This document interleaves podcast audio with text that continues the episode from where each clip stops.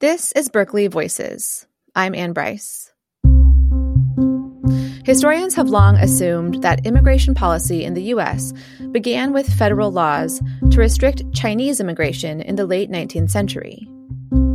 But UC Berkeley history professor Hidetaka Hirota, author of Expelling the Poor, says it started before that in the 1840s eh, and then 50s, you know, during this single decade, more immigrants came to the United States than the previous seven decades combined since the uh, independence, since the Revolutionary War.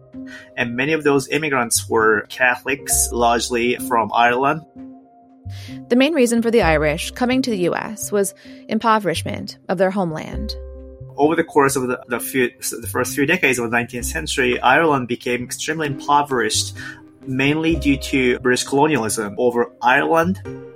And then um, there was uh, a decisive event in the 1840s, which is called the Great Potato Famine. So uh, a potato blight hit you know Europe uh, widely, but then Ireland was hit the hardest, and the British government mismanaged the whole situation in ways that really aggravated the poverty of the Irish. As a result, more than 1 million people died, and over 1.5 million Irish immigrated to the U.S. American nativists took notice.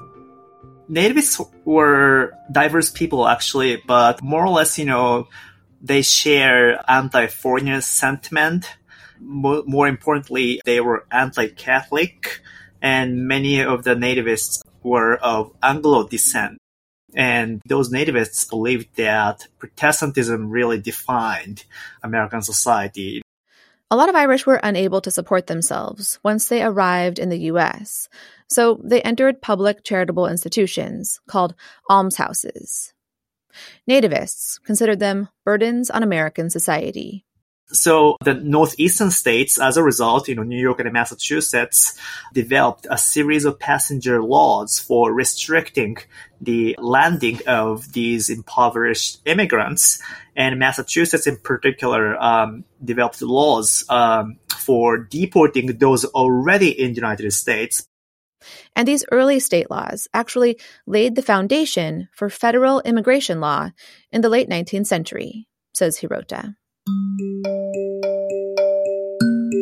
Federal immigration policy developed on two different tracks, he says.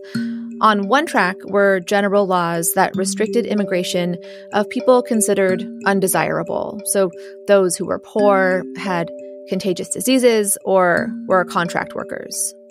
And on the other track were laws directed at the Chinese in particular. General immigration law was modeled on existing state laws in northeastern states and state immigration officials in New York and Massachusetts were actually involved in the making uh, of this federal legislation.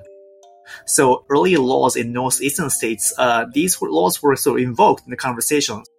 So, so look, you know, the state, those state governments, you know, had conducted immigration control, they had uh, excluded, you know, Irish paupers. So why don't we do the same thing, similar thing, things to Chinese as a national policy?